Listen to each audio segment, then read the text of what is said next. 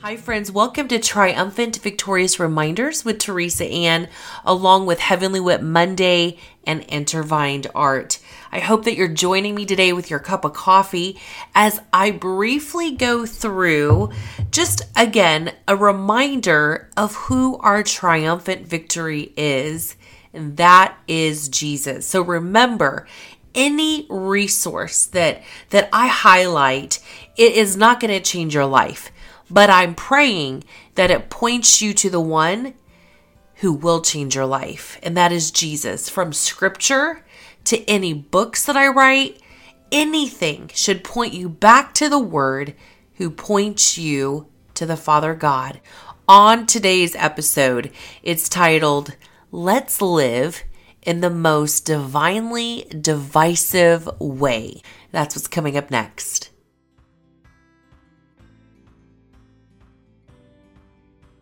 I really encourage you to read all of Second Corinthians 5, but I'm going to fast forward. This is the New Living Translation to verse 16 of chapter 5. And it says, So we have stopped evaluating others from a human point of view.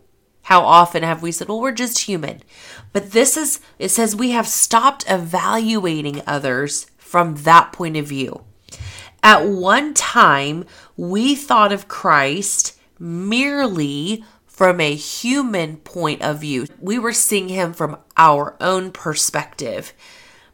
But watch what happens. How differently we know him now, meaning he doesn't go to our level and stay there. He come he came to our level originally to come to this earth to raise us up into his likeness not so that he would become our likeness.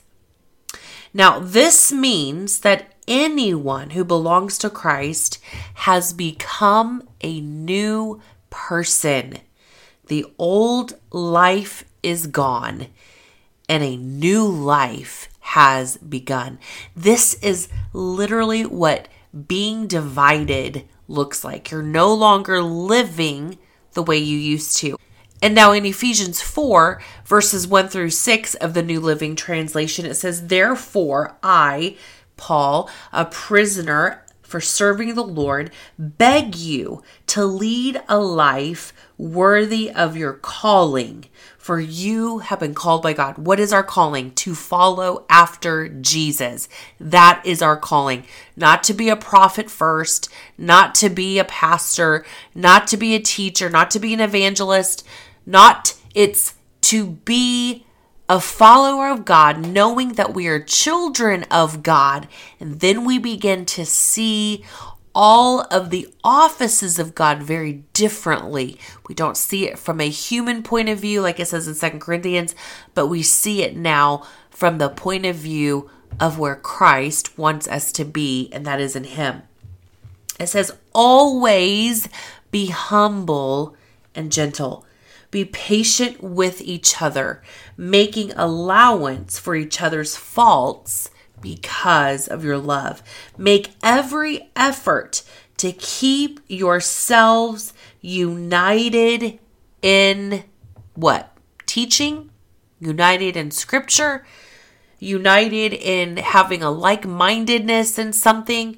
No, it says make every effort to keep yourselves united in the Spirit, binding yourselves together with peace. For there is one body and one Spirit, just as you have been called to one glorious hope for the future. There is one Lord, one faith, and one baptism, one God and Father of all, who is over all, in all, and living through all. The unity in the Spirit causes us to be divided from our old human nature, an old point of view. And then it says in Hebrews 4:12, "For the word of God is alive and powerful. It is sharper than the sharpest two edged sword, it's cutting between what? Soul and spirit, between joint and marrow. The Word of God is going to show us the truth of who He is and showing us where the lie of what we believed before. Where does the lie reside? In the soul or the spirit? It's the soul realm. The soul realm is your mind, your will, and your emotions. That's the part that needs to be renewed daily. Why? Because that part of us is what wants to be conformed to the world. But the spirit part of us knows who to be in agreement with and that is the Holy Spirit of God. Here's what it does the Word of God exposes our innermost thoughts and desires, it exposes our own selfish desires. Nothing in all creation is hidden from God. Everything is naked and exposed before his eyes, and he is the one to whom we are accountable. So when we speak truth, not from our own opinions or what we feel or what our own experiences are, when we speak truth from the Word of God, seeing it from the Holy Spirit perspective, not seeing it from our own human point of view, like it says in 2 Corinthians 5, we will then realize how the Word of God, the Lord Himself, being united in Him, divides us from our own selfish agendas and desires and beliefs. And then this is what the Word of God does. Again, it's that two edged sword that divides from the soul and the spirit. It shows us truth from mere facts and lies we get to experience how Jesus is our freedom.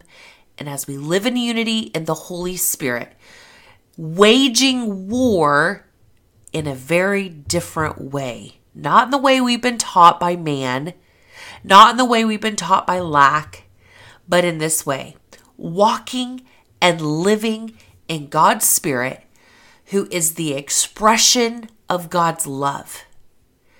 A love like no other. A love that destroys the power of sin and death. The love of God is not weak and it is not milk toast.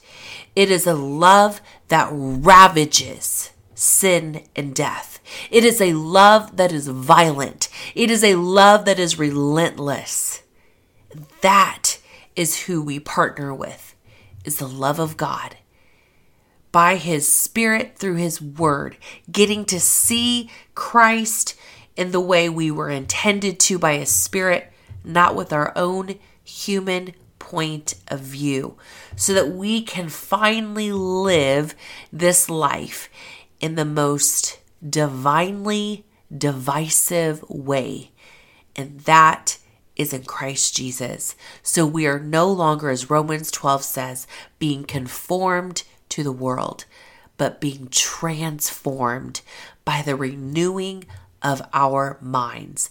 We no longer conform to how the world does things or reacts, but we respond with God's love, seeing people that have wronged us as God, as though we are seeing God highlighting who needs prayer and who needs his love at that very moment. It goes against everything that this human point of view wants to even agree with. The human point of view has selective mercy, but God's mercy found us. And in that place of love, in His love, that's where we operate in this life. We never want to receive His love and then just go, you know, just go, yay, I, I'm loved by Jesus. But now it's receiving that love with knowing that's where we give from. We give from the endless, eternal supply from God, which is what? A divinely divisive way of living this life in Christ in truth and no longer the lies. Thank you so much for joining me on Triumphant Victorious Reminders with Teresa Ann and Heavenly Wit Monday along with Intervined Art. Thank you so much. And remember what this show is all about it's about bold inspiration, revealing God's goodness, seeing with heavenly wit, seeing mission fields in the midst of battlefields.